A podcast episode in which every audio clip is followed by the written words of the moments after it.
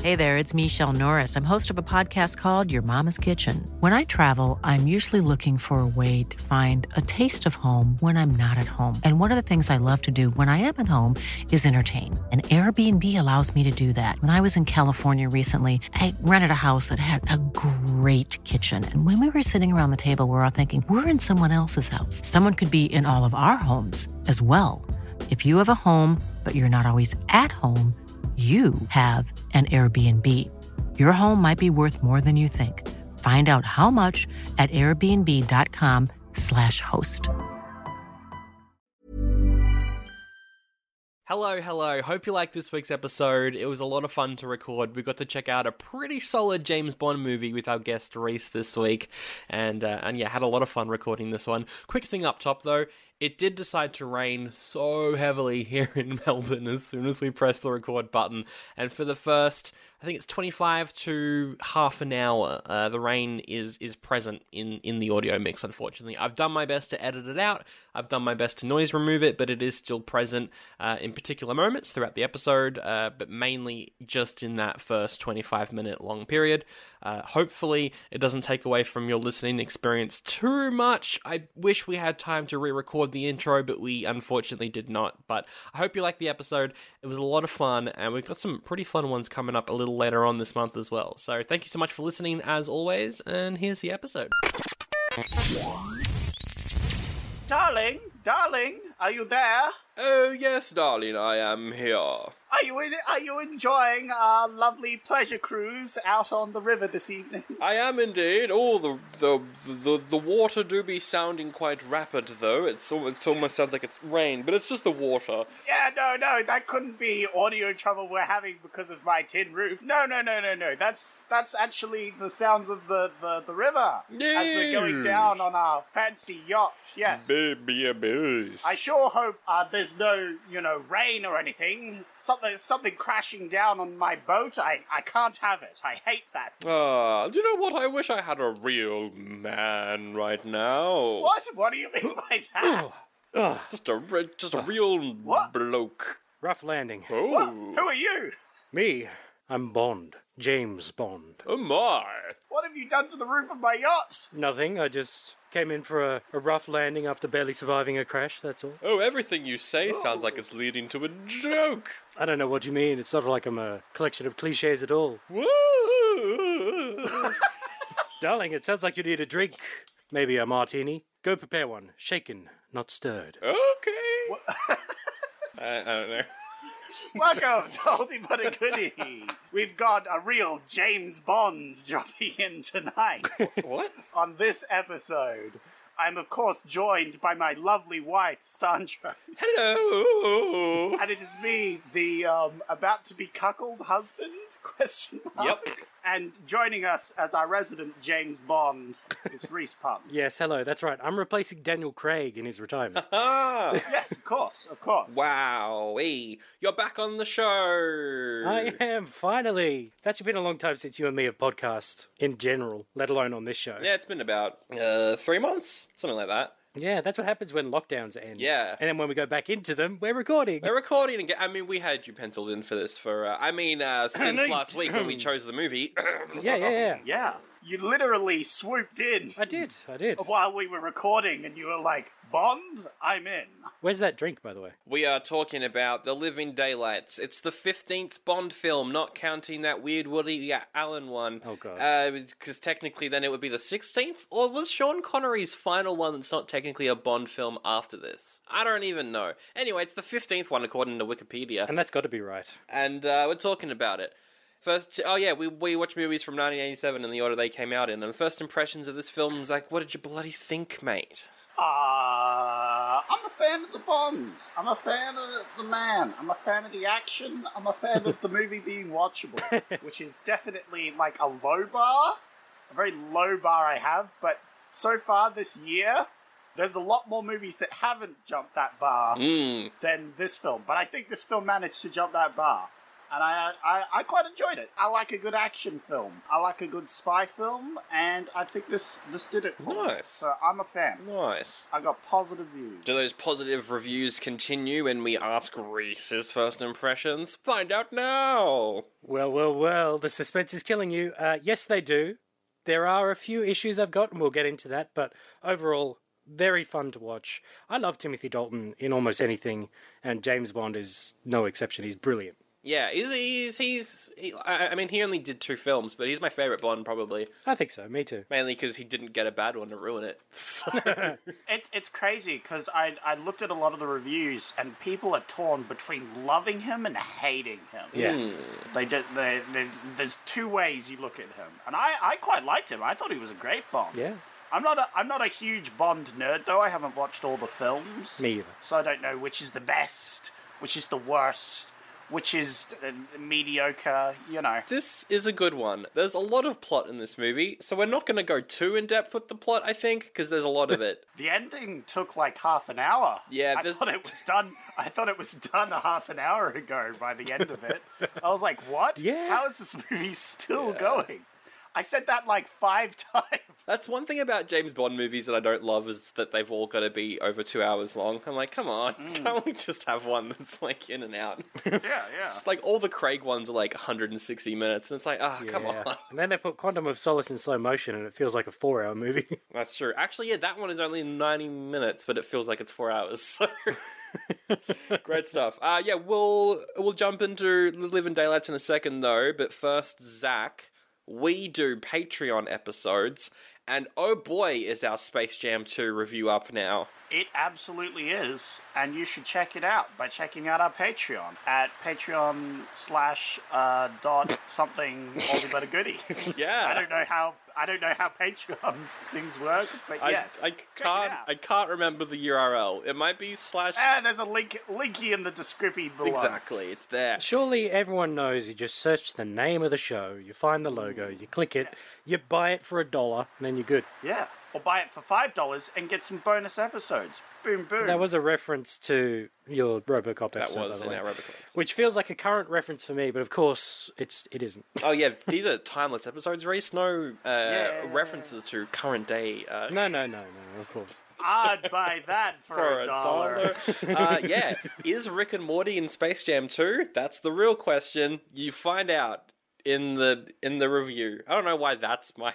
I don't know. Why that's Wow, the thing. that's that's your your little hint, your drop. Your I mean, you can can literally watch the trailer and see that they're in it. So you know. Wah, wah. But Zach, you you you chose the Bond movie. I did. I chose I chose this Bond movie um, from I believe there was a congested vote Mm. as another movie uh, was highly recommended by the guest last week. So Well, was it recommended, or did he just threaten to drop kick you if you didn't yeah, choose yeah, it? I'm I'm my life is in danger. I'm gonna need Reese Bond to save my life. Of course.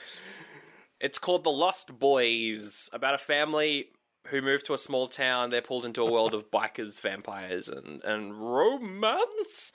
Uh, it looks really good, but it is directed by Joel Schumacher, so I, I don't think I'll ever forgive him for Batman and Robin.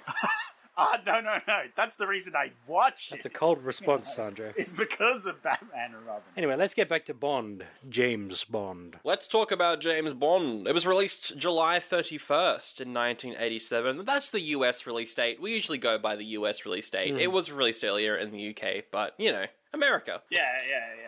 It's not like Bond has anything to do with the UK anyway. So. No. No, no, not at all. Ah, It's just an it's just an excuse to watch a James Bond movie. Yeah. let's be honest. Uh, this is based off a short story of the same name that you can find in Octopussy and the Living Daylights, which Whoa. is Ian Fleming's final Bond novel. This is the last Bond film to adapt one of his stories until Casino Royale. Wow. All the others were original stories. And you can tell uh, the script is adapted by. Actually, I don't even think Ian Fleming's that good of a writer anyway, so I don't know why I said that. Whoa. Well, like with George R. R. Martin, I keep saying this about George R. R. Martin. He comes up with great characters, great concepts, but putting a story together, maybe not his strong suit. No. And also, Ian Fleming, awful dude, by all accounts. oh yeah, I was going to say. It, I also don't like Ian Fleming very much. No. Uh, the script was adapted by Richard Maybaum, who has done every single Bond film up until uh, Dalton's second one. He left uh, before Brosnan came in. Uh, and you can tell. Nah, I like GoldenEye, it's good. Uh, it's directed by John Glenn. Who was working as an editor and second unit director since uh, on Her Majesty's Secret Service? He started then, was editor all the way up until 81, when he started directing the films themselves, and then he did everyone from then until I think he might. I think he did License to Kill. I'm not sure. Um, he also was second unit director on Superman, so that's pretty cool. Oh, nice. Ah, linking it back to, to that other episode. Yeah. May or may not exist. Do I want to link the first Superman and the fourth Superman film together, or are they very different things? Nope. I don't know. Nope. I don't think I want to link them. No, you don't. the answer is no, you don't. Check out our episode on it to find out why. Playing James Bond, or the agent known as James Bond in this movie, is is Timothy Dalton. Before then, Yes. he did a lot of small films.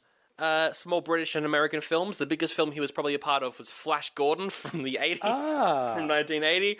He did that. He did this, and uh, and he did License to Kill in '89, uh, which didn't perform too well. So uh, he was kind of pushed out of the role. I, I can't remember if it was his choice to leave or not. I think it wasn't his choice to leave. I don't know, which is a shame because he's quite good. oh, he's very good. Yeah, he's. I, I quite liked him. I thought he, he played the line of serious and charming quite well. You know. Yeah, and he looks very good when he puts his collar up in the scene where he's got the sniper rifle, so you can't see the white of his uh, shirt. He just looks really classy. Yeah. which is what you want Bond to look like. Yeah. Yeah, yeah, yeah. There was that. He was very professional Bond. Like he was a secret agent. Yeah. Which some of the Bond movies I've watched, it doesn't feel like they're a secret agent. Yeah, because it's like it's like Sean Connery is more of a killer. Yeah. Roger Moore's just a sex fiend. Um, Timothy Dalton I- I didn't say feels that. feels like a spy. Pierce Brosnan is just a one-lining joke machine. Again, I love GoldenEye, but all his other films are not very good. And then Craig is what an action hero. Hulk. he's the, he's the Hulk Yeah, he's like of the of the James Bond. He's just the Hulk. He runs through walls and he uh, you know, Me smash bad guy. and some ladies. oh. Me smash you. It's a bit more nuanced than that, but I did see this comparison where you know in in the beginning of uh, Casino Royale, the guy's doing all the parkour and he jumps through the ventilation shaft or where the ventilation shaft is going to be. and then and then Bond just goes through Bond smash and runs through the wall as it's being built. Uh, so since being Bond, Dalton is also in Hot Fuzz, great film. He's in The End of Time, the Doctor Who story. yes, Doctor Who, and he gave everyone a shower. uh, he's in Penny Dreadful as well, which I haven't seen but have heard good things about. And most recently, he is of course in DC's Doom Patrol. Oh yes. Some other names though that were floating around to take over Bond after Roger Moore included Sam Neill Wow, I didn't know that. from uh, from Jurassic World, which had been interesting. Also Mel Gibson, which makes complete sense. You know, he was very much in that sphere at the moment, but he's not British, so no, that would have been a bit weird. and he's a Holocaust denier. Well, yeah, and he's also. and then also, Pierce Brosnan was in talks to take over the role before he took over the role. Yeah, a bit like Capaldi with Doctor Who. Yeah, exactly. Playing the Bond girl of this film, the singular Bond girl. There's not multiple Thank of this God. film. I mean, there is a wife on a boat. Ah, the cold opening doesn't count. It counted for the podcast. true. it is Mariam Diabo uh, playing Kara. Uh, she hasn't really done anything else. A lot of TV movies, but that's about it. Which is a shame because I think she's quite good. Hmm. I do There's too. also John Rhys Davies playing General Pushkin of the KGB. Uh, he is Gimli and also Treebeard in Lord of the Rings, I love him. He's great. Yeah. and he's Sala in the Indiana Jones films. Uh, yeah, he's he's so good. He's one of my favorite actors. Not because he's Gimli, but because he's Gimli. um, but or but also I, I, I like him as the, the, the Russian KGB guy. Yeah. Sort of bad guy. He is bad guy, but not bad guy. John Doe Baker is the American arms dealer Whitaker, Yes. uh, uh, who was in a lot of westerns during the 60s and 70s, which makes complete sense. it was so stupid. I love this character. Just like, yeehaw, America! I love war, guns. War. Pew pew pew. Exactly. Oh, he's in Goldeneye too. Oh, is he? Yeah, he plays Jack Wade. Oh. Hang on a sec. Jack Quaid from The No, Boys. Wade. I thought that for a second too. Dutch actor and director Euron Crab plays uh, the Russian defector Koskov. Hmm. And then there's also all the classics. Desmond Lewell, I don't know how to say his last name, and that's on me. But he plays Q, and he's good Yes. and old and very good. I love him. It was, I, I love the, the Q segments where it's a little bit goofy, but also, holy shit, they just blew something up. they blew something up with the Ghetto Destroyer or whatever it's Oh, called. yeah, Yeah, that's you right. Ghetto Blaster. Ghetto Blaster. I I, cringed at that. love That was- the old man's like, I'm hip with the kids. We got the Ghetto Blaster. I was like, ooh, ooh. ah, Q, you're getting on in age. Oh, Q. He's still in like six films after this one. He, he Yeah, I love him. sticks around. Yeah, I thought I, I thought I'd seen him in other Q. Like he's been he's been Q a few other times, right? Uh, yeah, he's Q in like all of them, Yeah. right? He's in all of them until the actor died. yeah, yeah, yeah. And then they brought in um, the Monty Python guy. Yeah, yeah, no, he's he's definitely great. I love him as Q. This is Robert Brown's second last role as M. Uh, he's barely in it, but he's good. He's good. And then Caroline Bliss is the new Money Penny. uh, and just like the actress that plays Kara, none of the female performers did anything else. Yep. Uh, so it's got 74% on Rotten Tomatoes, 66% audience score. Critics at the time were pretty split. Most of them loved it uh, and said that it was a return to form after the garbage Roger Moore movies. Look, I've got a thing against Roger Moore. More like Roger Less. Some said that it took itself too seriously, which I can see. It's not the most serious James Bond film. That's the one after this, License to Kill, but it's definitely. Uh, Yet they salivate over Craig, which is the most serious. yeah, yeah. No, no, no. I, I, I quite liked the balance between serious and silly. I thought that was done quite well. Yeah. Except except in the case of obviously the last bit of the movie which stretched on for an extra half an hour, but I didn't notice it. Actually, I was telling Sandro before we recorded, I saw this the day after you told me last week to watch this film, and uh, I rewatched it again last night with the intention of taking notes, and I've taken some notes, but at about halfway through, I couldn't be bothered taking the notes. I was just watching it, so it drew me in. yeah, yeah. And, Like it's a good, it's a good film, and it's a, g- it's, it's a good ending. I just thought it lasted a bit long, you know. Yeah, I agree. That's kind of the thing with like Inner Space as well. It's like I like what's happening, but oh boy, is this film still going? I do get that. Yeah. I do get that feeling. Now I keep forgetting all the Bond film names, but what's the one with the submarine, the ship that eats the submarine, so to speak? Oh, You know, uh, Spy Who Loved Me? Is that that one? uh, that's Brosnan's second one. It's like tomorrow something. Tomorrow Never Dies. Yeah, that's it. Tomorrow never Yeah. dies. That one goes on forever as well, but I still really like it. It's just the thing with Bond. They like their action and they draw it out.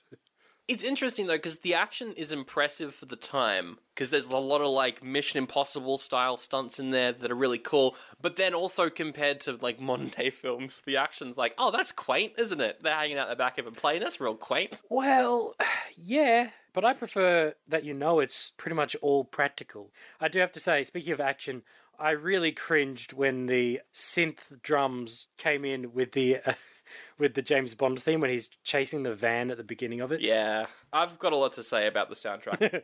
I think it's terrible in the first half, gets better later on, but let's get finish what you're saying. so it cost forty million dollars all up.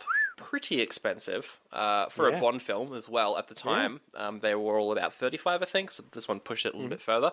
What do you think it made? I've got the worldwide numbers here as well. Oh wow. because it is, of course, a Bond film, uh, and it's probably the biggest release we've done this year so far. All the other great films we- we've done are like R-rated sci-fi actions. So really limited audience. Yeah, yeah, and the the other two would be RoboCop and Predator, which would both R rated, so not yeah. as widely dispersed.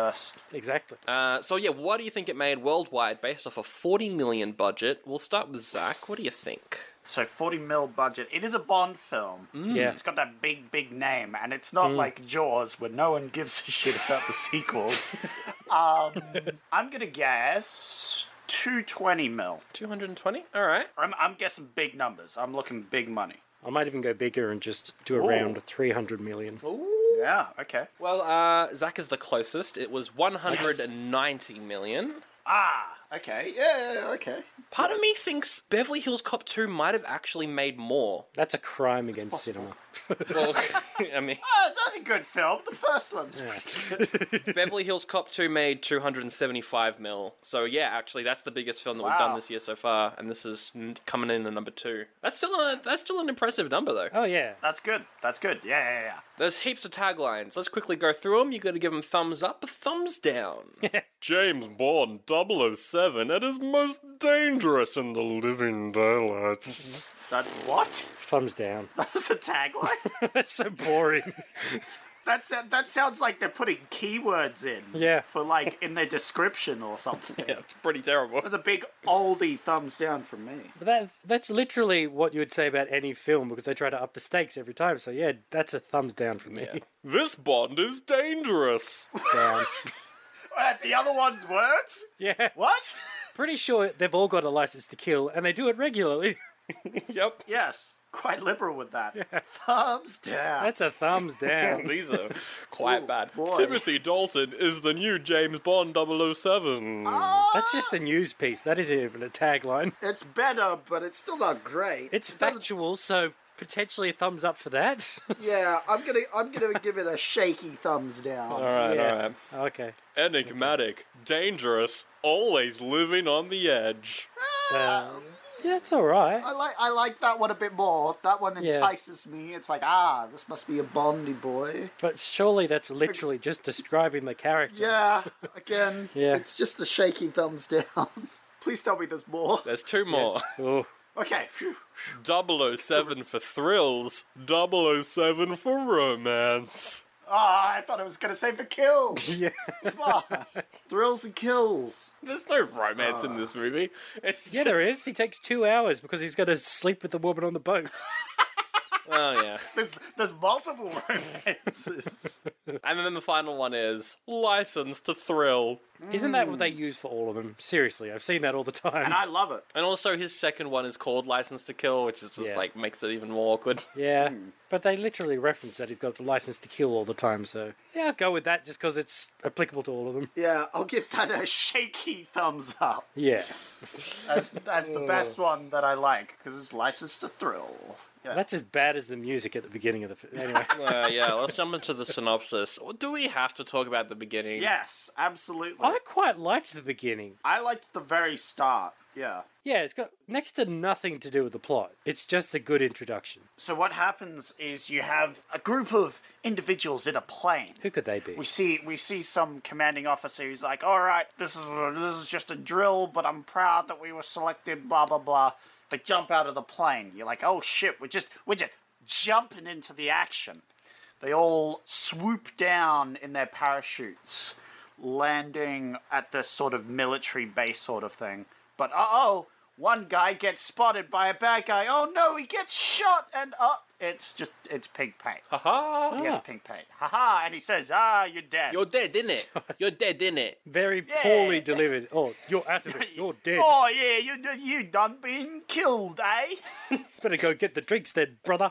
Oh no, there's going to be a lot of British accents in the synopsis, isn't there? You, And Russian. Ah, yes. oh, yes. You've done been shot in with the pink paint is. You're dead now. Oi. Alrighty, alrighty. Hey. Um, hey. Obviously, this is a training exercise where they're, they're trying to get into this base without being killed by these guys. And the one forgot to put the paint in the gun and actually shoots a guard.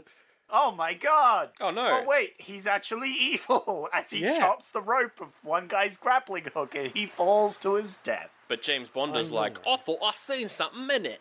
Yeah. Oh, I saw a guy do a little backflip off a cliff. Oh, that ain't that ain't right. You, you would have thought that James Bond being a cockney this time would have made the news. Here's my question though: Is he James Bond at this point, or are all these people in contention to be the next James Bond? you see, I thought that for a second the first time I saw it. It would have been a nice idea to set that up. But no, he was Bond straight away. I guess. I guess. I did quite like the establishing shot of him. He hears the guy yelling as he falls down. He turns around. It's very dramatic, and I just thought, yeah, this is a Bond film. Oh yeah. So our resident James Bond runs after this evil doer. And then this drum beat starts playing. Yeah. It's very epic. Oh, it's very 80s. it's, it's not epic. Look, the orchestral part of it is epic because it's the James Bond theme. It's so good. Well, the James Bond thing, like the theme's great. I just it really hit me in the final action scene where they use this same piece of music, and I'm just like, this doesn't feel epic because it's no, like I don't know. There's something about it. It doesn't feel. it's the drum beat. It good. slows it down too much, I reckon. It's just. yeah. He he runs after this Mm. car, and then one of the guards spots him. Shoots him. And he shoots him, and he's like, "Hey, Hey, you're dead. Yeah, that was good. We're meant to stop the exercise now, bruh. Is that a Kiwi accent? I don't know anymore. oh, hoity toity." so he hops onto the car. Oh he does, God. and it takes out that scallywag in the driver's seat. Oh, blimey! It was a fine action scene. Oh, he doesn't just take him out though. He drives the car off a cliff. Yes. Yeah. While while there's explosives in the back on fire. And they narrowly miss hitting monkeys, Yep, yep. Yep. which I wrote just monkeys! Exclamation mark. Yeah, we get a lot of monkeys throughout this film. I think it's good. So he flies out of the car with a parachute, and then the car explodes, and he's like, "Ha ha!" And where does he land? Oh, only on a lonely woman's yacht. I know. And she says she's so bored. There are only men and drinks around here. If only there was a real man. And then, right on cue, he lands, does a somersault type thing, and then grabs her phone and says, She'll call you back. That's great. Mm. She's like, mmm, random stranger parachuting onto my yacht. Mm. And then he calls, saying, I'll be there in an hour. And she goes, Won't you stay for a drink? Better make that two. then this theme song starts playing. It's by the band Aha. It's all right, it's fine. It's not very good. Yeah. It's not like catchy, but it's like it's it's listenable. It does the job. yeah. It's it's it, do- it's James Bond by numbers. It's got a mu- it's got a song by a pretty well known band. It has women scantily clad and it has guns in it. That Yeah. that's all you want. That's what you need. Then you're like, oh, uh, you, you could show this to someone and it's like, oh, this is a Bond opening. Exactly. Yeah, exactly. Yeah, yeah. If you're surfing the channel, oh, they're showing a James Bond movie. Let's watch it. And then you Mm. realize it goes to one o'clock in the morning when you ad ad breaks. I'm gonna fall asleep before that. The amount of times I was like a young 11 year old watching Bond films on TV and they lasted until 1 in the morning. It's ridiculous. Yeah. Come on, Channel 7. I think it was Channel 7, I can't remember. It is nowadays. So it probably was. Just watch them on Stan, 11 year old me.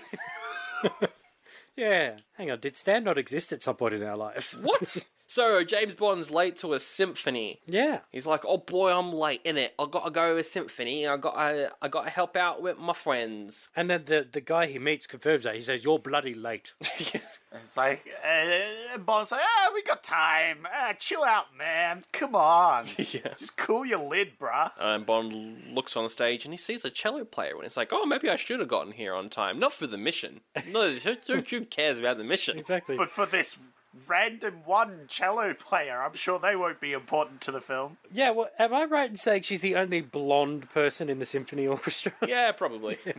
Well, they have to make her, you know, stand out so the audience can see that there's something different about her, so that we can keep an eye on her later on in the film. She's not like the other cello players. And so then they're, they're, they're meeting up on a mission and they go across the road to another building. And as it turns out, this guy's uh, put a sniper rifle in a bed. And what they're trying to do is protect this defecting Russian general or commander. Either way, pretty high profile individual. And so he's at the show, the performance, and he's going to leave soon. And it's their job to protect him. And he makes a very clever um, escape after the show. He goes to the toilet, flushes the toilet, opens the bathroom window, and climbs out. Using the using the sound of the toilet to mask the sound of the window opening. yeah, Yes. which is quite good. But Bond knows that there's probably going to be some Russian snipers. Yes. So he becomes an English sniper. I liked I, I and I think we talked about this before. I really liked the scene where he goes super like professional. Yeah. Like, eh, And, and he's actually professional, where like guy says, "Oh, you'll probably need these bullets," and he's like, "Nope." They wear armor, yeah. yeah. KGB. snipers wear heavy Kevlar, so I'll Mm, yeah. need the penetrating one. Oh, and the other guy was struggling with his night vision goggles. He just reaches over and flicks the switch for him. that, wa- that was funny. Yeah. See that's see that's that little bit of humor, you know. It's not too much. It's just that little little bits that make me make me giggle. That's what I liked about this film. As he's looking across the street to where the guys make his escape, he sees the cellist holding a sniper rifle. Da, da, Oh my da. god. That's not a musical instrument. Unless you're in America. Exactly. And then he double checks if she, she's blonde, so he decides not to kill her. Yep. And shoots the sniper instead of her.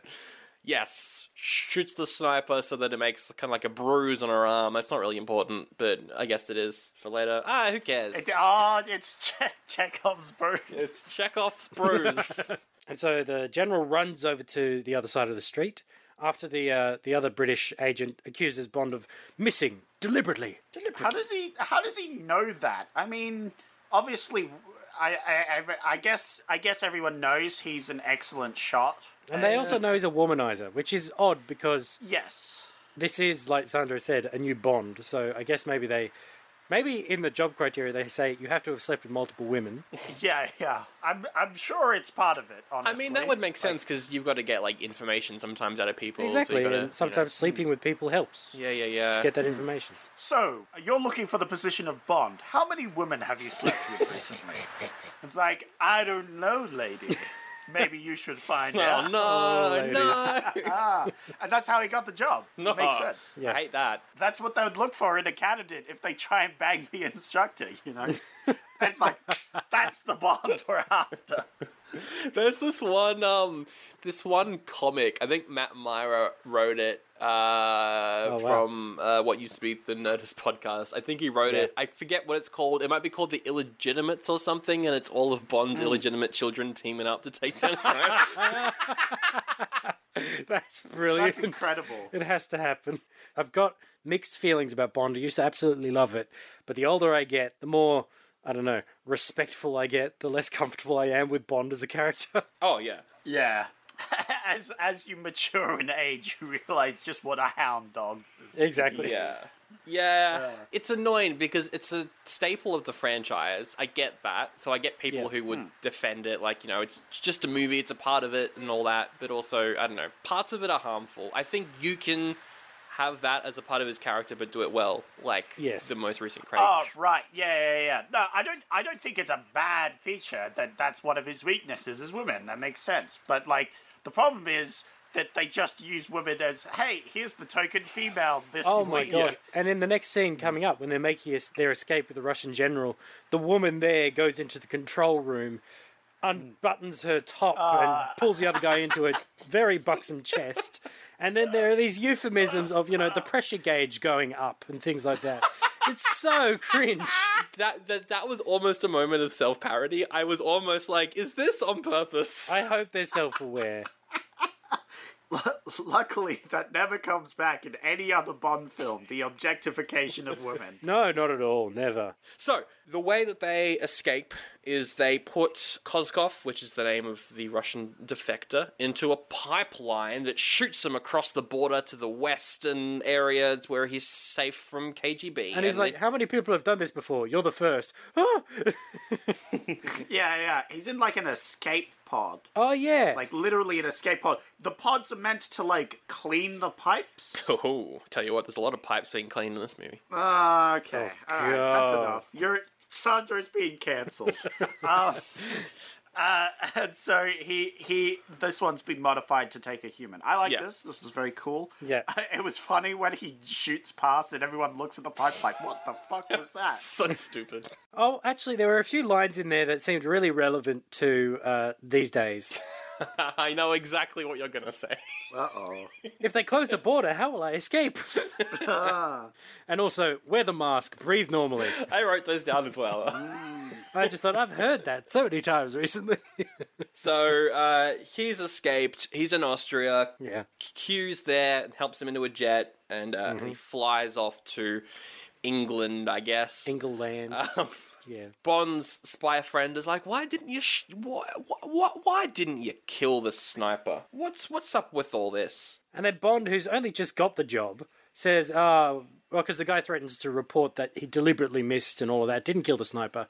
Hmm. And Bond's actually got a good response, and then he's got this weird implication that he doesn't even want the job.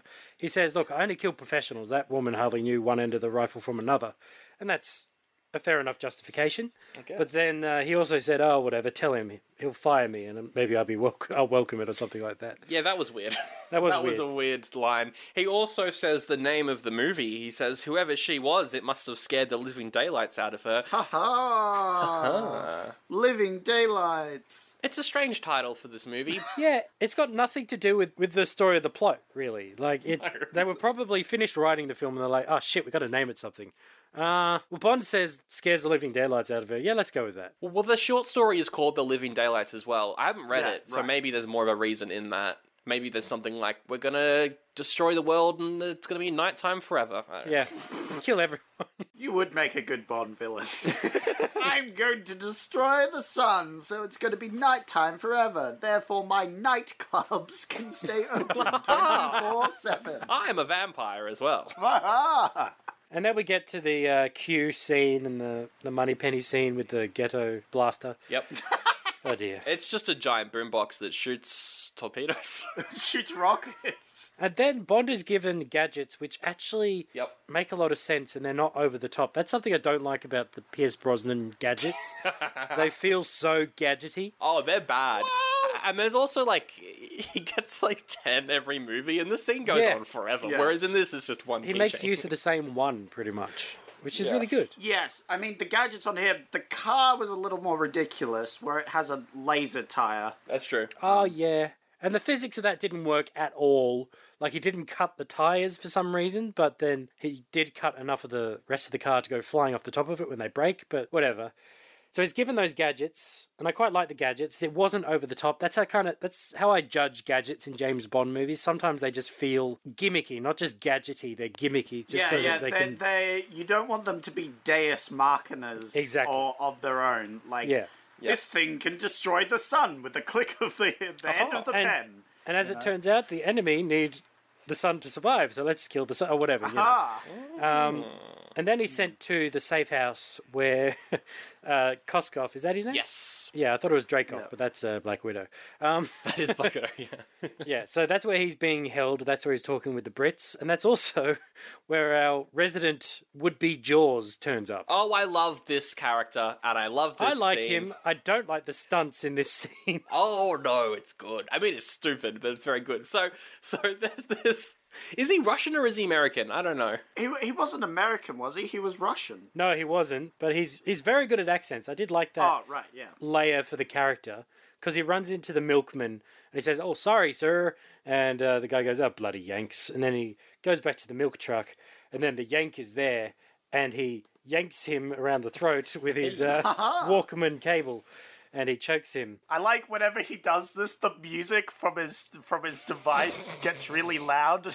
so, The guy can hear the music, and he kind of shrugs and goes, "What is that?" And then he's killed. It was a pretty good scene in that regard. It's good. It sounded like he was listening to a James Bond theme song though, which yeah, distracted yeah, me. yeah. He was. He, he he was. So not only so he's listening to that, which is a cutesy little reference, but also he uses it to mask the sound of him strangling someone. Which is good. But also, it's really stupid. Oh, it's so Well, dumb. not as stupid as what comes up next.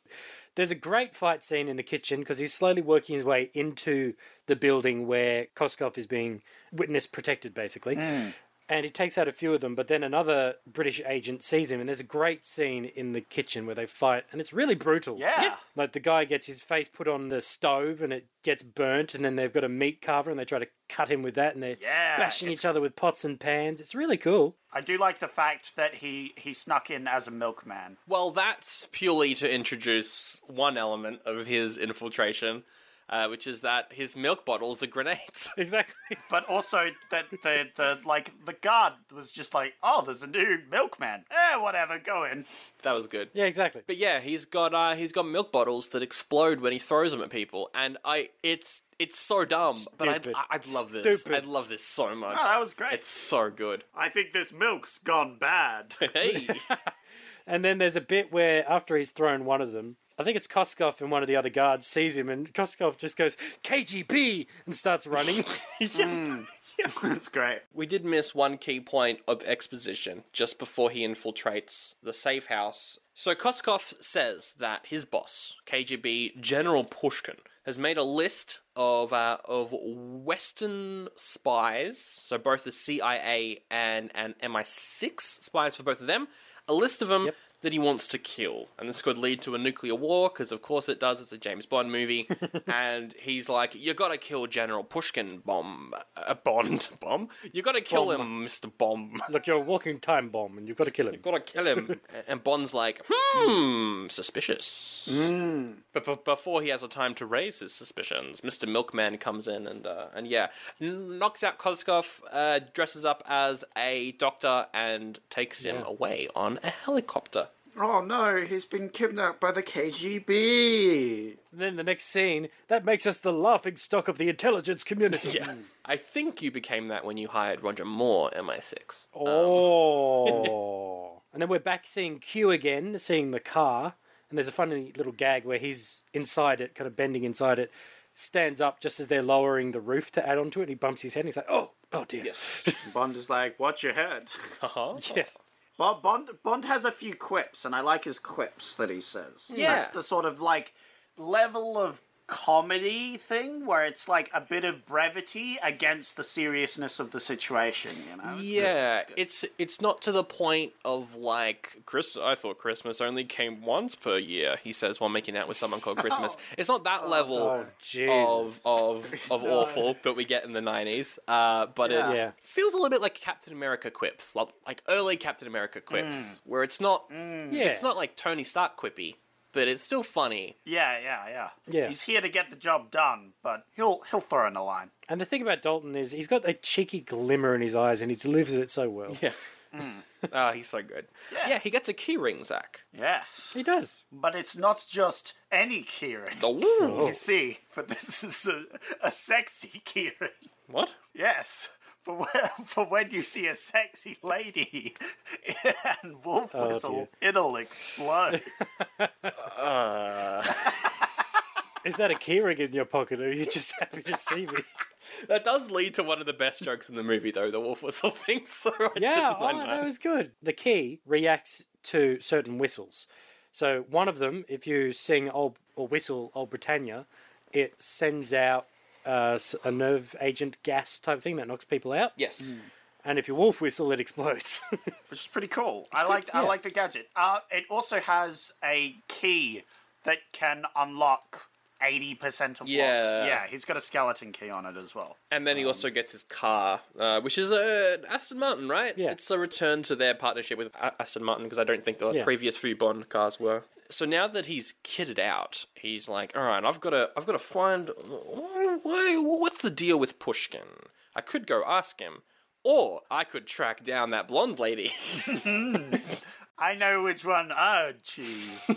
Let's go after this random blonde lady. I'm sure it matters. so he flies to Russia or whatever, someplace, I think it's still Russia, yeah. and he finds the cellist, and he watches her rehearse, and then follows her home on a tram. Not creepy at all. No, No, he's not at he's all. fine. He's fine. Green flags all round with this guy. No, no. There's certainly flags. He- Yeah, he's he's keeping his distance. He's just sort of following her. Um, she doesn't really notice because it seems like she's not re- that well trained in the old espionage No. stuff. and she's on edge because Pushkin is looking for her. Yes. We get some goons like drag her off the tram. Yep. Uh, she leaves her cello on the tram with Bond.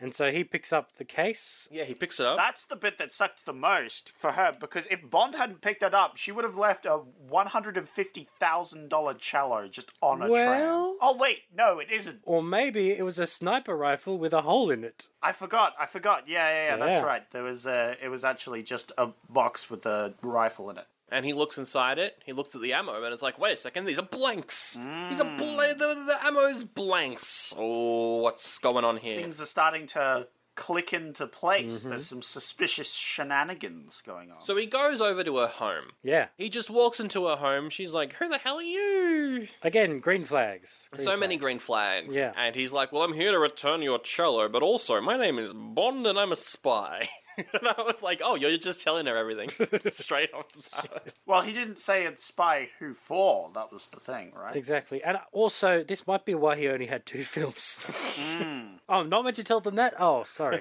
yeah, yeah, yeah. It- It's not that the audience didn't respond well to Dalton. It's just that uh, the spy under the, using the name of James Bond at this point was just killed really early on. yeah, exactly. So he's like, I'm here to take you to, uh, what's his face? Yeah, definitely. And she's like, oh, you're here to pick me up for, what? what's he called? Koskov? Koskov. Yeah. Yes. Koskov. He said he would send someone for me. Yeah, yeah, yeah, you're here to pick. And he's like, yeah, yeah, I'm definitely the agent for Koskov. Yeah. Where did you say you were going to meet him again? Vienna. Oh, yeah, yeah. I, I knew that. Let's go. Yeah. And he, he might not actually be there because we need to keep moving him around a lot to keep him safe. It's not the fact that I have no idea where he is. Mm. Hmm. Now just get in my car and I'll drive you away. Ahem, Green flags all round. So he does the classic trick. Everyone the does it. classic trick, which is she walks into a phone box, waits for a tram to drive past, hiding you from the KGB agent across the road. Then you place a dummy in the phone box and then jump into James Bond's car. A classic trick.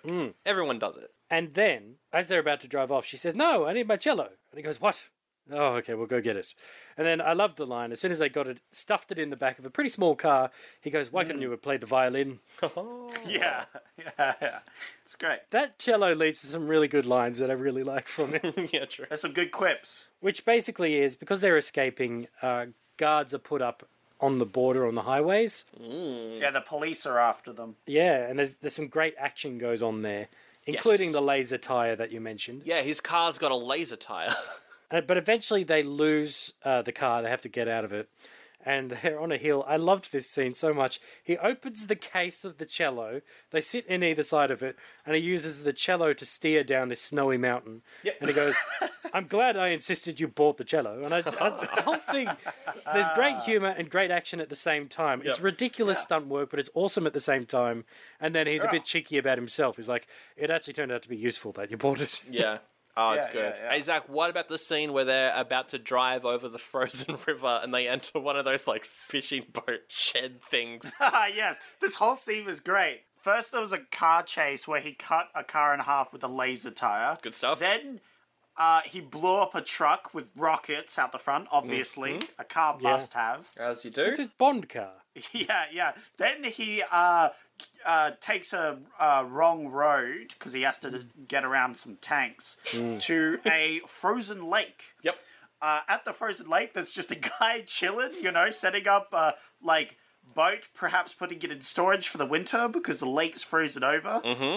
unfortunately he's not going to be able to put it in storage as the storage is going with the car Yeah, as the car drives into the shed and the shed is lifted and carried with the car and then there's a great bit where the police car follows Bond onto uh, the road after blowing one of the tires off, but he uses that to his advantage, drives around in a circle, cuts the ice in a perfect circle, and traps them on the cut ice. Oh, and then he uses the rocket boost to fly to drive away. And then he turns the car into a ski car. It was pretty cool. yeah uh, Bond blows up Q's car once again. Yeah. And all I could think was poor Q. To be fair, Q gave him a self destruct button. Yeah, yeah, yeah. Shouldn't have given him himself to Don't blow up the car unless you really have to, and here's the button for it. Exactly. Yeah. And then they uh and then then they slide down the slope in a cello case. Oh, they cross the border, and he says, We've got nothing to declare. Except a cello. All right, we cut to the biggest twist in the movie. It's such a big twist that the movie makes absolutely no twist sound effects or anything with it. It's actually just like, yeah, it's a part of the story. Yeah. It turns out Koskov and the milkman have been working together. What? and they're making deals with this American guy, Mr. Whitaker. He's American. He loves war. He's got a wax I work love museum. war. There's there's Hitler in it. I love ancient warlords that murdered thousands of people. Pew, pew, pew. That was honestly a great gag, though, where it shows this waxwork museum of all these great military leaders, and then he's standing there very still, and then he moves. I thought it worked really well. That was good. Yeah, uh, he's got like Genghis Khan, and I think he's got Vladimir as well, the Impaler. Yes. you know, Oh, yeah. it's it's very on the nose. Hey, he likes all these people that murdered a lot of people. he likes violence. later on he says the line like uh at, at one of because he's got these big tables with miniatures uh, depicting uh, battle scenes Yes. um because he's just obsessed with this and one of the lines he says is like oh in, in one of the battles, he's like, he this general should have sacrificed ten thousand more men, could have ended the rebellion right there, sort of thing. You know? Mm. Like he's criticizing them and saying he should have sacrificed more lives, and it's like, ah, Yeah. so you're not a good guy, huh? Think this guy might be bad.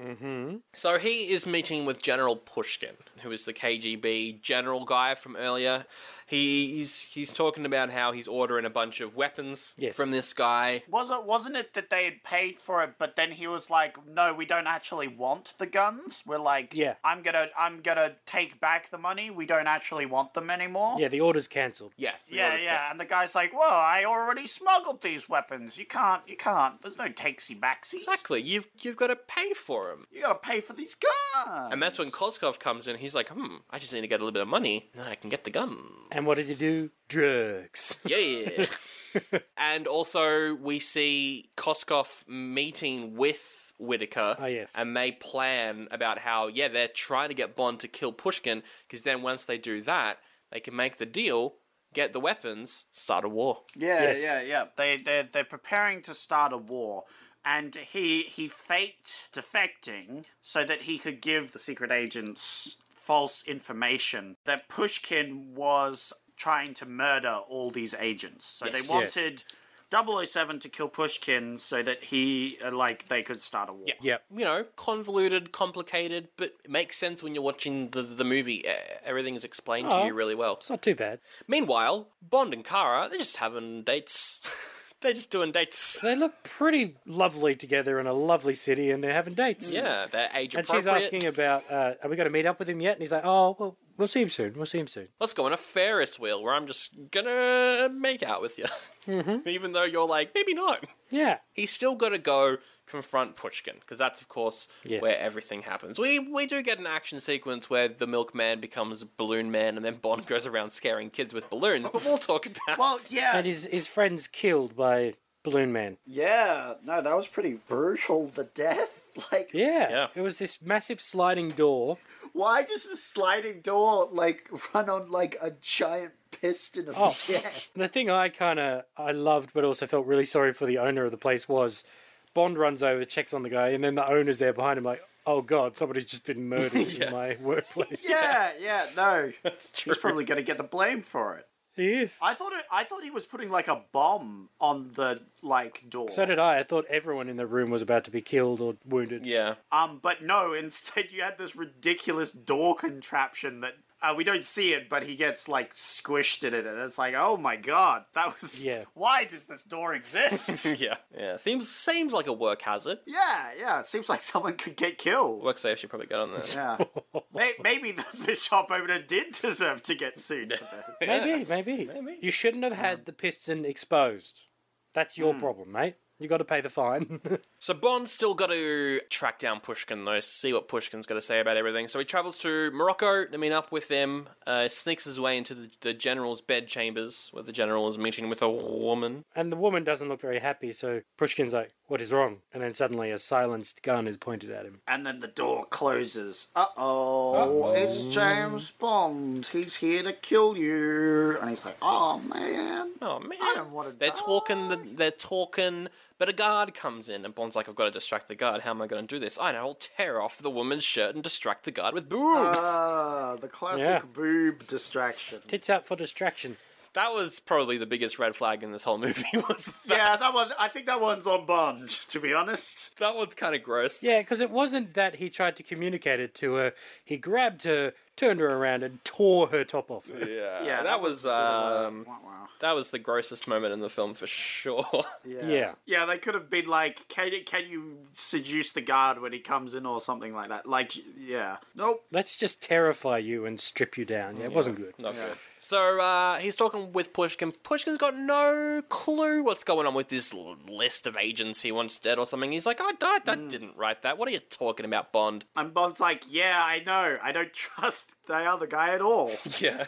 but if we're going to find out what his plan is, you have to die. And he's like, oh, I guess I have to die. Yes. Cut to next scene where he's alive. Wait, what? Wait, what?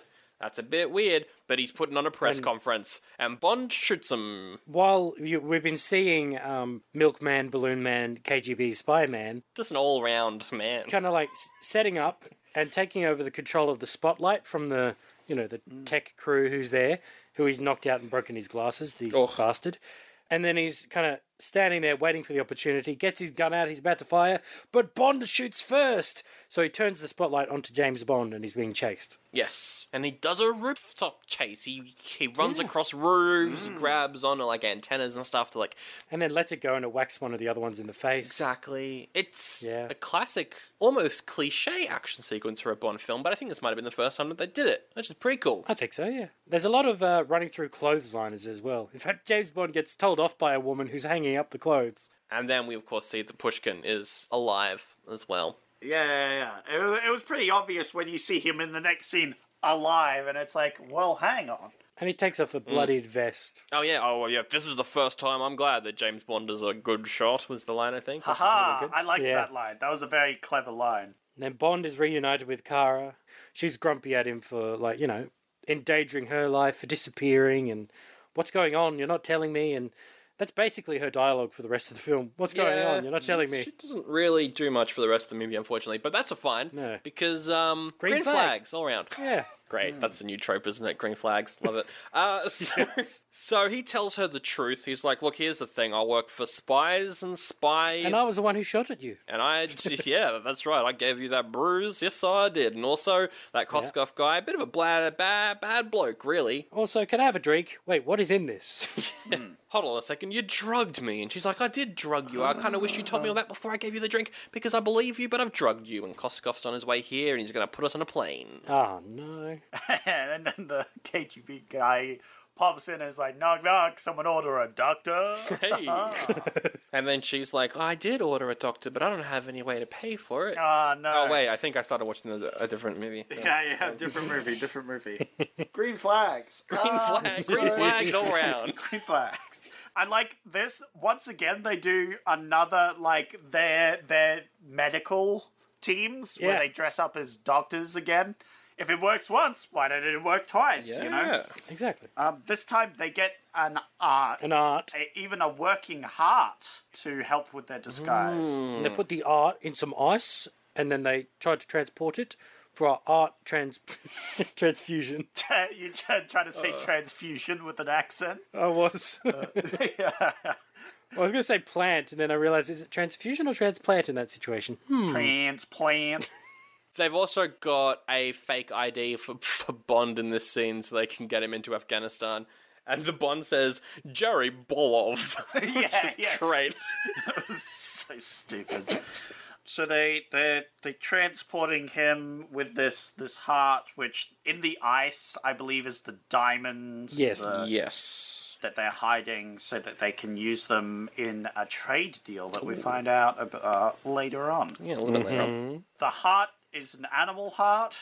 Yeah. but uh, obviously the guard that checked out on it wasn't an expert on human anatomy. He's a guard, he's not a doctor. Well, I would have immediately been suspicious though, because it's not heart shaped. I would have been like, "That's not a human heart. It's not heart shaped. What's going on here?" A bit suspicious. Boo! Yeah, I wouldn't want to receive this for Valentine's. Yeah, uh, I would because it's probably a heart transplant, and I bloody need that. I'll take it on Valentine's Day. I don't care what day it is. The waiting list is pretty long. Yeah. so th- they arrive at a Russian military base in Afghanistan, and they're thrown into the little holding cell that they have there. And it says, uh, this is James Bond, put him in the cell. And her too, she's a, a defector. Yes. So he's picked up on that. And she's like, "What? But I was helping you." And the guy is like, "Yes, but I am a bad guy, Mm. so I am doing bad guy things." And she's like, "Oh man, you were the bad guy." it was really weird how they talked like it was that. an but odd. anyway. Um, It was an odd moment. Yeah. And then we have the most stereotypical cell block guard in the world, where you Ah. know he's enjoying his job. He loves being cruel to people.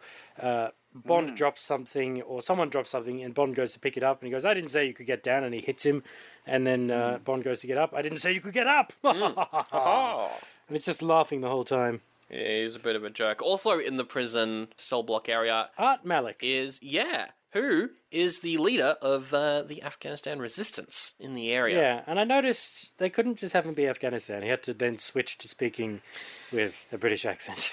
Yes. because you know we can't relate to them at all back in those days. I wrote that down. I think there was something in there where he did come from England, though. No, it was actually brown face, which is a bit wrong. Yeah. Anyway, I just I found it really annoying he couldn't just keep up being from that part of the world. He had to be a British spy himself of some sort or a British agent. The escape scene was good though. I loved the camera work when they're hiding behind stuff and it goes to handheld cameras and the cameras hiding. That was really good. I did laugh a little bit when Kara hits a guy with a bucket, except she uses the wrong end of the bucket. Yeah, it's- I remember that. Yeah. Uh, but it still works, so it's fine. yeah. It does. That was an odd moment. But yeah, that whole escape sequence was pretty good. And this is where the music actually gets good. I quite like it. It's big soaring music, which you often get for vast plains of deserts and stuff like that. So it's kind of stereotypical for a film in that regard, but it's pleasant sounding. I liked it. Yeah. That was cool. They go off with all the resistant fighters, um, and Bond's like, I need your help to stop the bad guy. But he's like, I can't spare the men. Instead, how about you help us on a job tomorrow?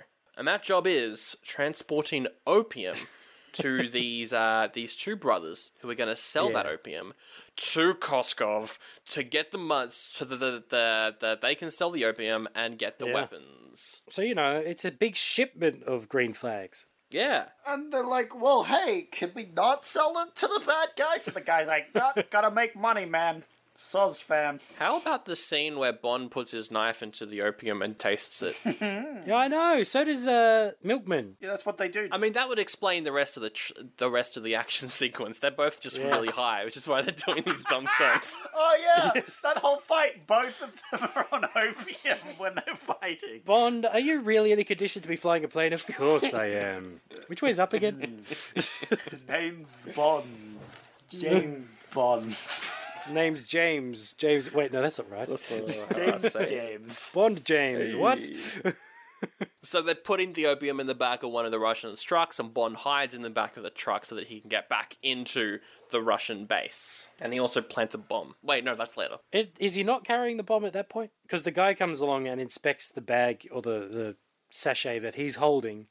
I was worried that he might have found the bomb and found out it was Bond, but because it was um, Milkman. Yes. Yeah, yeah, yeah. I liked I liked the whole like scene where he picks one bag to test that it's opium and it just so happens to be the one that Bond's carrying and they're like right next to each other. Tension and a lot of convenience and a lot of you know- Yeah, classic like random just so happened. Yeah, yeah. yeah. yeah. The truck arrives back in the base, and Bond gets out of the truck and joins in the transportation of the opium from the truck to the plane that Koskov's going to be using to fly it out of there.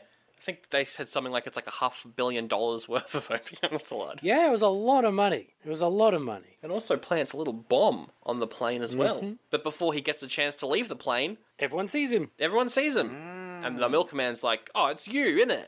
Oh yeah. Oh, that's not good, is it? I'm gonna go- I'm gonna wreck you, mate.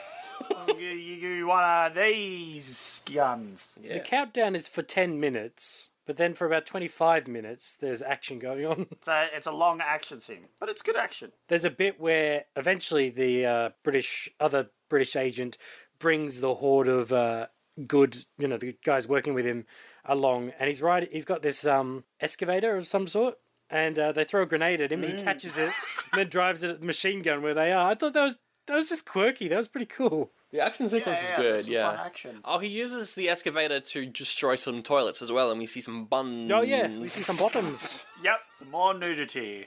who very conveniently turn away from the camera, so it's just bottoms. I know. Yeah, yeah, yeah, yeah. There's some fun action. The bad guys are like, "What the heck is going on?" You know, and Bond uh, takes control of the plane that has all the opium on it. Oh, and it's also got those wooden stops in the front of it to stop it from rolling. So he has to rev the engine a little bit, basically, to get over them. Yeah. That that was good. yeah. So he he starts up the plane. What's it, lady? She's like, "Oh no, Bond's leaving without me." For some Yep. reason, she wants to get on the plane with him, despite the fact that's where all the guns are pointed. well, she manages to like fight off s- some guys here, and I was like, "Oh, okay." She does. She does pretty good there. Yeah, yeah. Yeah, yeah, like that guy jumps on the car and she like beats him off it. That was and I was cool. like, hey, she's getting in on the action a bit. I didn't Yeah. expect that, honestly. That was good. And she manages to drive onto the plane, but not before the bad guys catch up. And unbeknownst to Bond, uh, Milkman manages to jump into the plane. Yes. Yes. that was a great sequence. The driving after the plane, the driving onto it, him getting on there. That was really good. I have to commend this guy. Really knows how to deliver milk. Like he's committed. Oh, yeah. know. Sir, your latest order. Here it is. yeah, yeah, Stop throwing grenades at me. I want to give you your milk. yeah. oh, another plane coming in as well. Yeah, we get a bunch of like Mission Impossible esque style stunts because they've got the two planes Yeah. kind of flying over each other because an- another plane is landing, so Bond has to quickly pull up his plane so he can just fly over. We see the two planes actually in the same shot, which looked very impressive. Yeah, very cool. It very could have cool. been miniatures, but it looked pretty good. I think I think uh, what they did for that one is They they just had a plane sitting there and they did a low fly, Yeah, that might have been it. but cut it to look like he just flew over the plane as it lifted off, which I thought Yeah. was quite good. Yeah, true. It was good. And then that one flies into the supposedly defecting general's car. What? Yeah. Giant fucking explosion goes off, and I'm like, oh, Krostov's dead. Next scene. Oh, Yeah. he hops out of the car. He's fine. All what? that happens is that his gelled hair gets slightly messy. Oh, not his gelled hair. He's practically dead at this point. They could have killed him and had no like. He doesn't need to be alive for the end of the movie. to happen. Yeah, we could have had a No. minute less of the film of him getting arrested, basically. Yeah, it did. It didn't matter at all, which was. Yeah. th- th- But I guess at this point, Dalton kills a lot of people in License to Kill. I mean, he kills people in this one as well, obviously. But he does kill a, a lot of people in Wait, wait, License to wait. Are Kill. you saying in a film called License to Kill there's death? yes. Well, he Unbelievable. he kills so many pe- people though that it's almost like eh, it's a bit of a th- uh, some issues there. Um, whereas that one doesn't feel like a green flag, actually. yeah, although actually Brosnan does kill more people. Hmm. Oh, yeah. Brosnan's a bit of a psychopath. Don't worry, the the bad guy lived. Green flags all around. Green flies. all right. Speaking of living, the next bad guy, not so much. We have an epic fight out. Then there's an excellent sequence where I actually started to feel pretty tense because the countdown finally, after 25 minutes, the 10 minute countdown is close to being up. Yeah, no, this had so much tense things going on. So you have one, the milk band there. He's really trying to deliver that milk. And so Bond is fighting him. Yeah. And then the lady's like, I'm going to help him by. And uh, opens the back of the plane. it's like, what the. F- what are you doing, lady?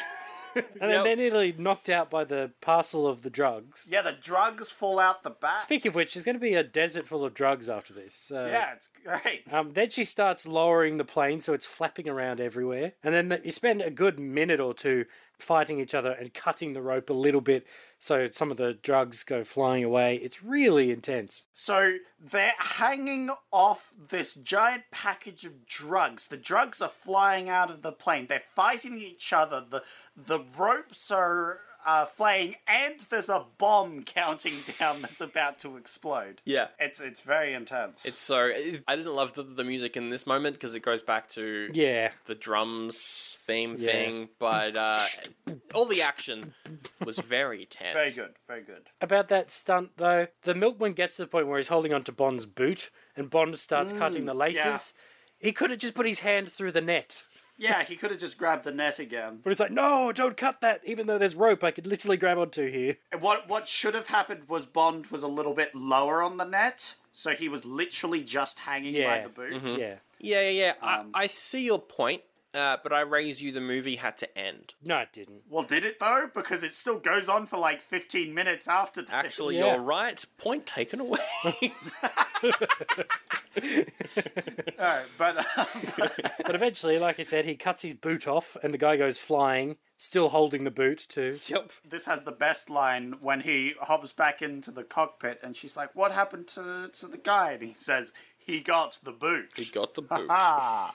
Uh, I saw that line coming from a mile away, though, to be honest, but still. Yeah, yeah, boot in yeah. it. That was good. Um, and then he stops it with two seconds left to go on the countdown. oh, yeah, yeah, yeah. He stops the bomb. Luckily, on this bomb, there was just an off button. I loved that. I Mm. loved that, that it's this realistic bomb that he just has to switch off. Like, it's not like a bunch of buttons or whatever. He just presses one I button. also like, for once, it wasn't with oh seven seconds left to go, so it said 007. Oh, yeah. You're right there. And so he actually fishes around in some of the Hessian sacks a few times to try and find the right one, and then he gets it, which I also like. He didn't know immediately which one, so the desperation's still there. He Goes to the cockpit. She turns around to say hello to him, and he's like, "Pull up! We're about to fly into a mountain." Yeah. And uh, they've left a couple hanging threads that he's going to tie up. One, the resistant fighters are running away from the army. With tanks, whereas the resistance fighters only have their horses. Yes. So to help him out, as they're crossing over a bridge, he drops the bomb on the bridge once all the resistant fighters are across the bridge, uh, just to stop the, the the army from catching up with them. Yeah. And that's nice. That's a nice thing to do, Bond. Good on you. That was nice. That is a green flag. That is, uh, it's good, wholesome, protecting people. But now they're out of fuel. The plane's out of fuel. What are they going to do? Well, you gotta get out of here.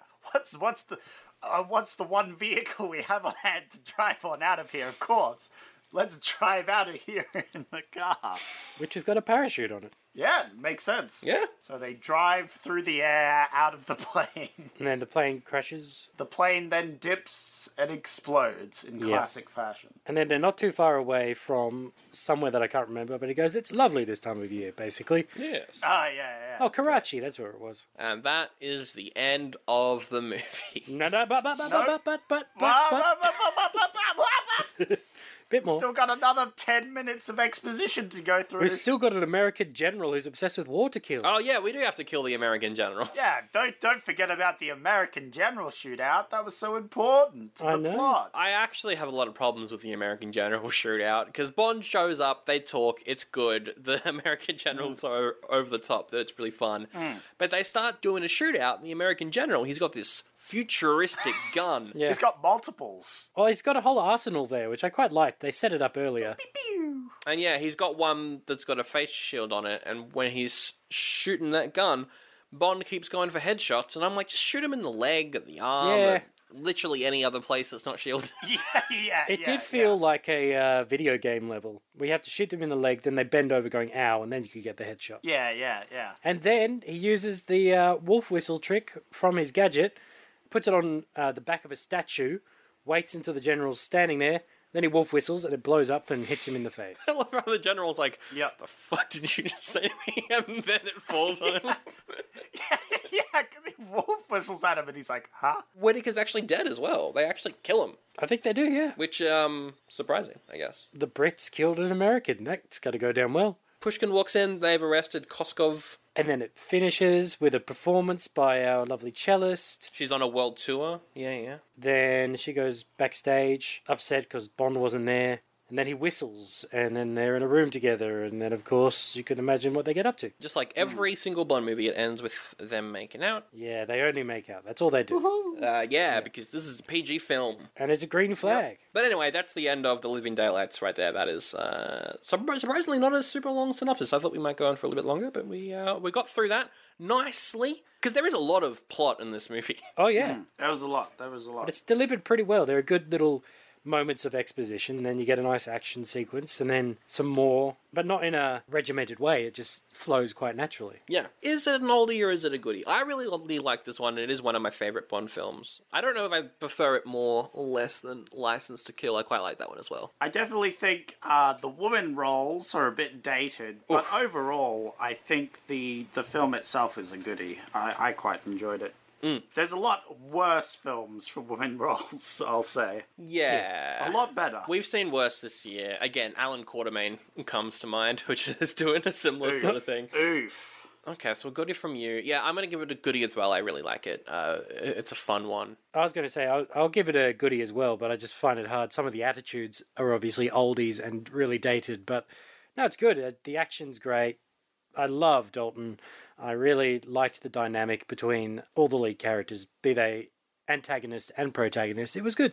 Three goodies there for the Living Daylights. We could do the add and remove segment, but I think we uh, we all know what each of our add and remove would be.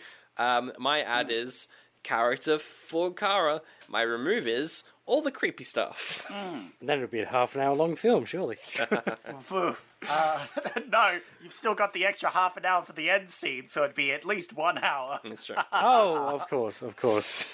That's my add and remove. How about you, Reese? Uh, yeah, definitely character for Kara after the initial setup. She did have an air of mystery about her when when all the green flags on the tram were happening. That was you know it was very interesting. And then just like in the most recent Bond film too with Craig, the character went from really interesting with something to do with the actual plot to just feeling worried for James and all of that, and it was annoying. Uh, So maybe I actually could just remove that bit where she is devoid of character. I, I don't know. Yeah, well, not to reiterate what you guys are saying, obviously I agree, but um, on a different note, I would remove some of the stuff from the end. I think the end took forever. I think Okay. you could have, I think you could have just got maybe the action scene and then cut to, uh, what's his name, Pusky. Yeah, that's not his name at all, but sure. That's not not, e- not even close. Okay, big big. I'm gonna call it Big P. Um, Big P. Uh, Yup. and maybe the American and him. Like I don't know. I don't know. You could you could have Yeah. cut out some stuff. I feel like the movie ended several times over Yeah. at the end there, and I feel like it could have been cut down a little bit just to make the film a little less long. Hmm. Yeah, although yeah. it wasn't bad. No. So. s- Saying that, I don't know what you would cut out. You know, maybe, maybe uh, Maybe you just tighten it up a little bit. There, there are some films, and I know this is going to be somewhat controversial, but I don't mind The Phantom Menace, for example, but it's too long and feels slow. But that's because almost every scene lingers on a shot for too long. But if you tightened that up, I think it would jump along at a much better pace. what you could have is the guy, you know, the smuggler dude. Oh yeah, You could have just been like, "Oh yeah, he's on board," yeah, true. and you could Yeah. skip to them doing the trade and then them immediately attacking. That is true. That's like six, seven minutes, I think, gone if you just do that. That would help. that Yeah, would yeah, definitely more, help. mo- more than that, I I think maybe ten minutes. I think just like them immediately going, they make the trade and then immediately attack, and you just get to that action scene real quick. I would probably as well cut out everything with Moneypenny because what is the point? I know some people are like, Moneypennies are important to these movies. And I'm like, "Mm, no, she's not. Well, why is she treated like trash then? Yikes! Well, uh, let's go through the checklist then. The checklist tropes. It's a list of tropes that we've kind of been adding to throughout the year. All the tropes we kind of noticed throughout 1987 as we've been watching through these movies. We're going to go through them, see how many it gets. Number one trope. How many green flags does it have? how many green flags? Oof! I don't think that's a trope. That's just like a thing. Well, it might no, be. a I'm trope. adding green flags. I'm adding green flags. Oh no. I guess it will apply to every 80s movie. Yeah, I was going to say you're doing the '80s, mate. Come on. Yeah, no. All right, first trope does the film have dumb characters? Oblivious characters, not figuring obvious stuff out, that sort of stuff. What do you think, Reese? I'm not too sure. Like it is about spies and espionage. I don't know how obvious some of the stuff was. I'm going to say no, actually. Yeah. Bad guy from foreign country. Isn't that any James Bond film? yeah. This is where the trope originated, I feel. Yeah. Yeah. It is Russian because Kloskov is Russian, but also the real bad guy. I guess it's Whitaker as well, but this is a British movie, so he's a foreigner. yeah, America is a foreign country. And we're Australians, so even James Bond's foreign. So yeah, they're all foreign.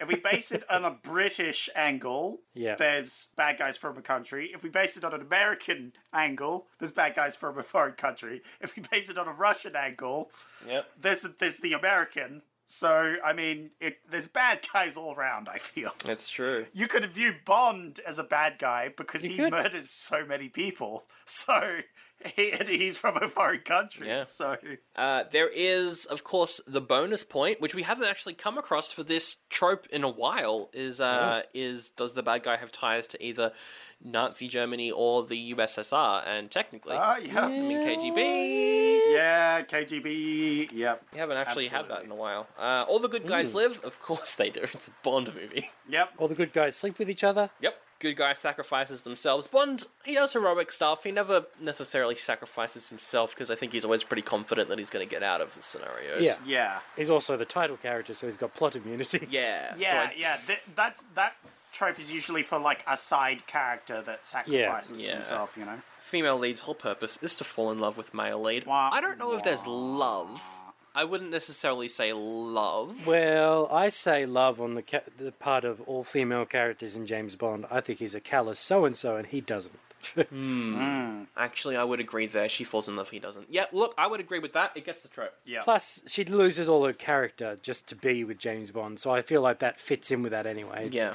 Yeah, they could have they could have done a whole thing where she's like distraught that the person she loved, you know, betrayed her, that sort of thing. Yeah. Wouldn't that have been a cool character arc? Never mind. Dead animals. What do you think, Zach? Um, well, there was horses and camels in that action scene, and I'm pretty sure that one horse didn't didn't make it. Or someone deliberately shoots the horse so that the guy falls off. Yeah, that's that's the one Mm, yeah. I'm talking about. Oh, and there's animal hearts as well. Oh yeah, there's an animal heart. We know for Yeah. a fact we saw an animal heart. That that came from an animal. That animal did not make it. Uh, is it a rip off of other famous movies? Yeah, look, there's this film called Doctor No from the 60s, and I feel like this is really ripping off. I was going to say, isn't James Bond just the template for ripping off stuff Yeah. and being ripped off? Was there slow motion race? I don't think so. Was there a little bit, maybe with one of the crashes in the action sequences? I don't think so. No. Unfunny joke with a joke is that it's unfunny. No, because there aren't any I don't think so. joke jokes, it's just quips. I don't like the would you like another ride line. Ooh, yeah. Although, I think that is meant to be funny, though. I, yeah, yeah, no. I dunno. The, the, the problem with that joke is they tried to be funny. Uh. Okay. Yeah. Uh, there is no narration. I didn't notice any dubbing either. It didn't end with a freeze frame, so it doesn't get that one. Does it get unlikable, likable hero though? Because is Bond unlikable, but in a likable way? Does that make sense? He's, he's like a bit of a bad boy, but you're rooting for him. I don't know if it gets that one. Yeah, I don't know. I, I would vote that he gets that one because he does, like, piss everyone off that he's around. He destroys Q's cars, he disobeys orders to kill the sniper. Mm. Like, people, he's he's a bit of an asshole, you know? He, he does his own thing, but he, is. gets the job done. And he's played by Timothy Dalton. How can you not like Timothy Dalton? Exactly. yeah, yeah, yeah. no, on that note, uh, when you're looking at the character, yes, I think he gets that. He's a he's a dick, but he's he gets the Yeah. job done. He's the most efficient dick they've got. it's not this movie specifically, but overall, 007's character is the like Yeah. likable bad person sort of thing. Yes. especially I think is it Brosnan? I think it's in the Brosnan era where they're like everyone in the office hates him. Like everyone hates him, but he's Yeah. just good at the job, so they keep him around. Which is good. Which is good. I like that. I like that. Is the film Bad Porridge though, Reese? It's the real question. It is a real question. And I'm going to ask you, Sandro, to cut this and explain what it is because I've fallen behind on listening to the podcast. oh, no one knows what Bad Porridge Okay. is, so you're fine. No, no. The whole point is no one, no one fucking knows what that fucking means. well, because you've got bad in that name, I don't think this film is bad. So I'm going to say no, it isn't. Ah, well, you're wrong because this film would, is full of opium, and opium in my porridge is terrible. That's a bad porridge. Dude, that's the best or, flavor or Oh, it for could be a porridge. good porridge, I guess, if you like opium. Yeah. I feel I feel like out of all of the powder drugs, opium would have a very strong taste. I don't know why. There's something about opium. That's fair. That's fair. It's gonna ruin the taste of my porridge. I'm Yeah. gonna give this a bad. Well, maybe one. your porridge is going to ruin the taste of my opium. So think about it that way. Oh, that's E true. That's true. That's true. Either way, ruins it. I know. So Completely bad, ruined. bad, bad porridge. Hey Zach, magnets? Yeah, yeah. Laser tires. They gotta use magnets. Magnets. for sure. I mean, magnets. What do they do? Yeah. How do they work? I don't understand. How do they work? I don't know things. Yeah, magnets. It does, of course, get Chekhov's brews as well. That was Chekhov's brews Yep. and Whitaker's guns. They do come back. Yeah. Except they're not on the mantelpiece. They're in a drawer. They are multiple jaws. Also, all of them were the sort of guns that George Lucas based the Star Wars blasters on. yeah, they were. Weren't they? Yeah. yeah, yeah. No, specifically the American. He was like using laser blasters. They were Yeah. straight from Star Wars. All right. Only for action tropes. Number one, lots of dumb goons for the hero to kill. Definitely gets that. Yeah. Number two, is it all blokes all the time? This film's all blokes all the bloody time, mate. You better believe it's a bloke film. Oh, absolutely. You got you got the you got the KGB blokes. You got the the CIA blokes. You got You've got the milkman blokes. Oh, milkman. the milk bloke, as I like to call him. Oh, that's that's a bloke right there. yeah. Is it time for the next segment, Mister Bloke Zach? oh, absolutely. It's time for Ruh, Ruh, Raven Reviews. Ooh. It's part of the, yeah, yeah, yeah. I, was, I tried to do a little, little like Bondy. Yeah, I, I like that. Good job, Good bloke. Yeah. yeah, it was for all the blokes out there. Um, so, this is the part of the show where I get the reviews from Rotten Tomatoes, the audience reviews, because as we know, the critics are always wrong. Yeah, they're all balls. So- the critics aren't blokes; they're a bunch. Yeah, yeah. You got to get it from the blokes in the audience. They know what's PC up. gone mad. I tell you what. I'll tell you what. I Um, because we have a guest on, our resident James Bond. No, no, no. Today I'm James Bloke. James, Bloke. bloke. Sorry, yes, James Blake. Because uh, because we've got you on, this will be a battle of intelligence, An intelligence battle. See if you can deduce with your your spy techniques what the score is uh, better than your opponent, KGB Sandro. Ah, yes, I've got the Russian cheats. Yeah. Did you Beg say your pardon, bloke. Russian cheats or Russian sheets? Oh, I've got a both. I've He's lost got a my bad accent. case of the Russian shits, I tell you that much. it's enough to take a good good bloke down. In Russia, you don't shit poop. Poop shits you. Oh no. I hate that accent so much. All right. So I think I think you know how this one works, Reese. So you guys ready? Yes. You bet you. All right. The first review is from Google. The Google, I presume. Google, Oh, okay. the organisation. Yeah, yeah, yeah. The Google, I presume. Not one bloke, a whole organisation. the whole organization.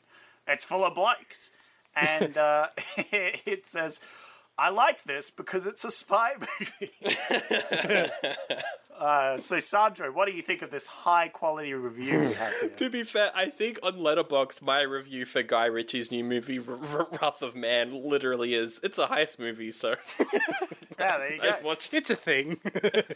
Uh, four stars from me. well, this bloke sounds like he's got a pretty low threshold, and it sounds like he was happy that it did the job that it said it would on the tin. I think he gave it a five out of five.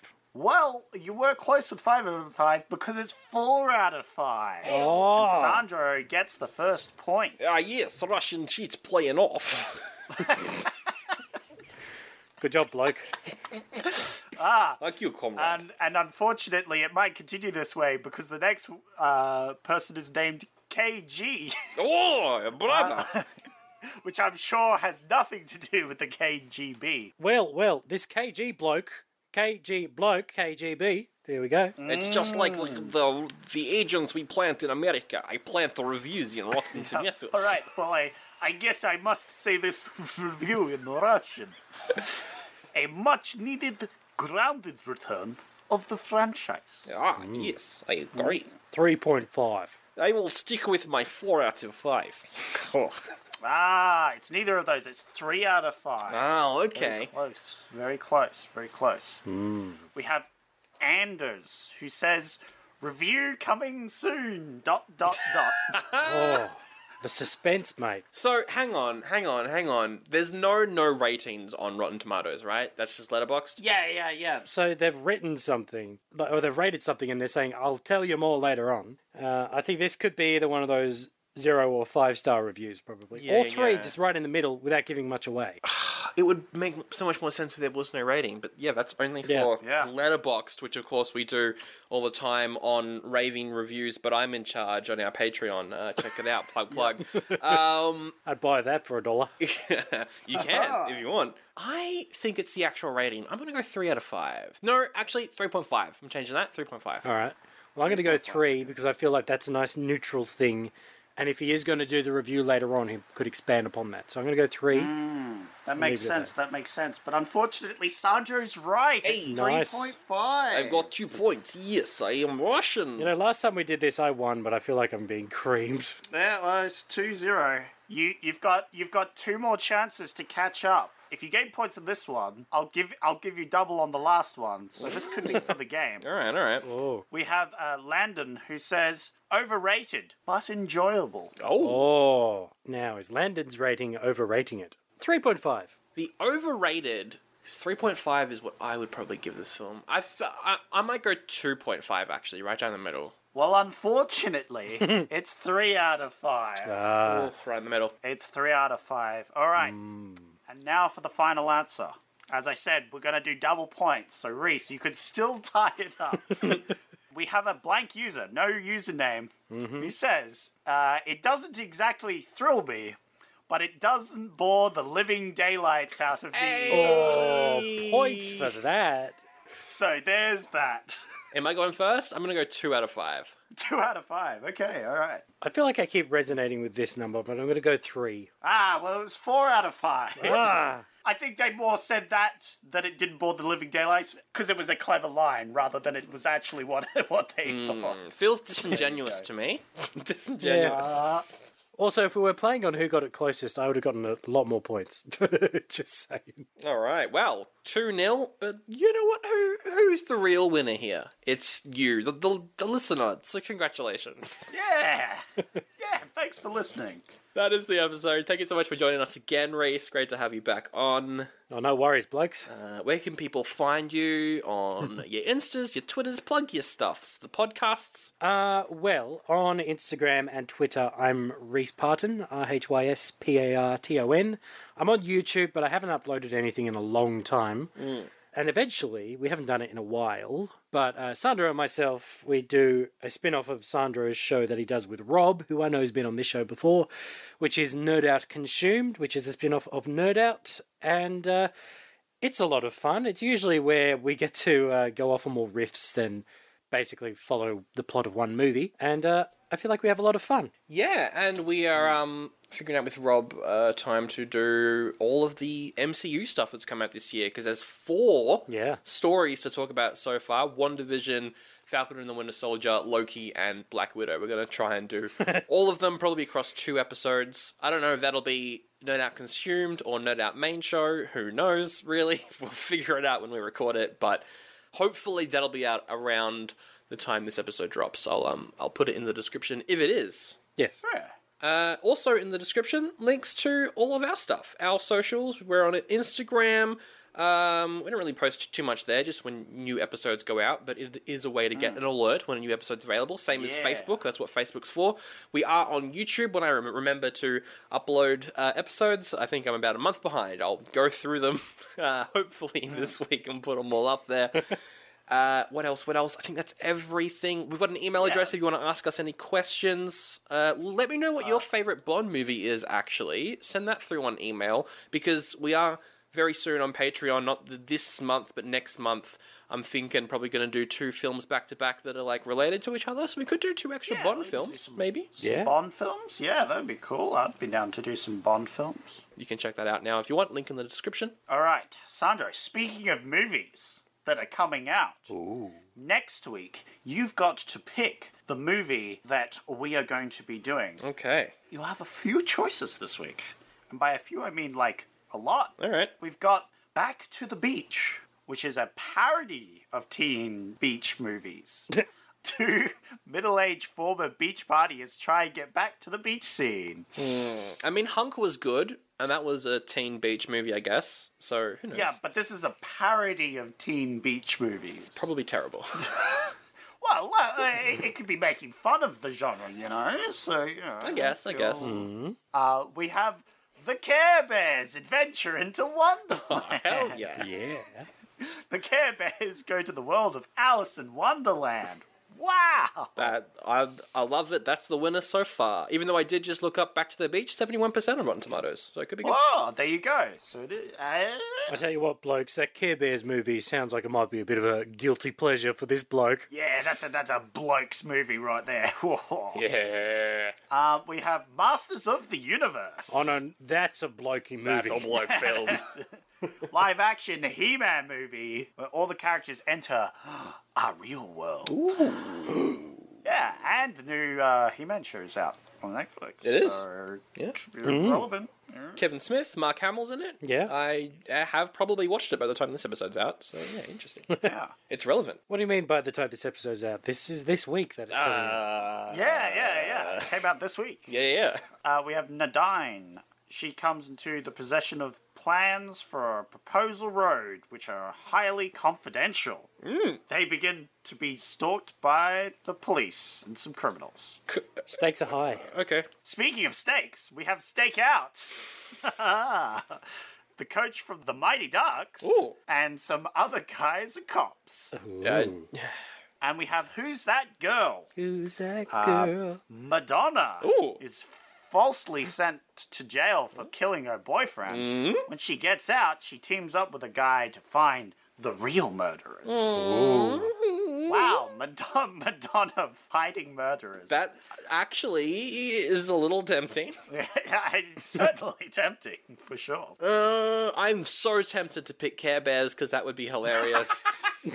Yeah, Care Bears would be pretty funny. we did pass over an Alvin in, in the Chipmunks movie uh, a few months back. Thank God. so I kind of feel like we're due for something like that, but I really can't go past Masters of the Universe. I think a live action He Man movie. Man's great. Is Dolph Lundgren He Man? I think he is. I'm a big fan of Dolph Lundgren. Yeah, yeah. By the power of Grayskull. It's the obvious choice, but let's do He Man. Yeah, yeah, yeah, and that way we can compare it to the new series. You know, it ties into relevant things today. We gotta, we gotta be trendy with the kids. You Yeah, know, yeah, yeah. Uh, with the blokes. Sorry, With the blokes. yes, Blokes. yes. I don't think I've actually seen this film before. I've heard awful things, but I don't think I've seen it before. So- Yeah, I might watch it too. All right, let's end it with the best quote from The Living Daylights. Not necessarily a standout quote, but I love the way his agent friend said, You're bloody late. I'm gonna go with. If only I could find a real man.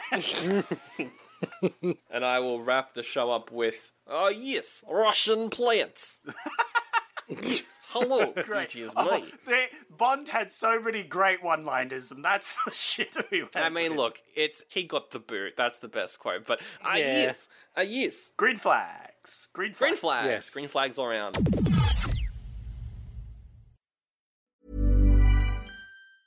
Planning for your next trip? Elevate your travel style with Quince. Quince has all the jet setting essentials you'll want for your next getaway, like European linen, premium luggage options, buttery soft Italian leather bags, and so much more. And is all priced at 50 to 80% less than similar brands. Plus, Quince only works with factories that use safe and ethical manufacturing practices. Pack your bags with high-quality essentials you'll be wearing for vacations to come with Quince. Go to quince.com/pack for free shipping and 365-day returns.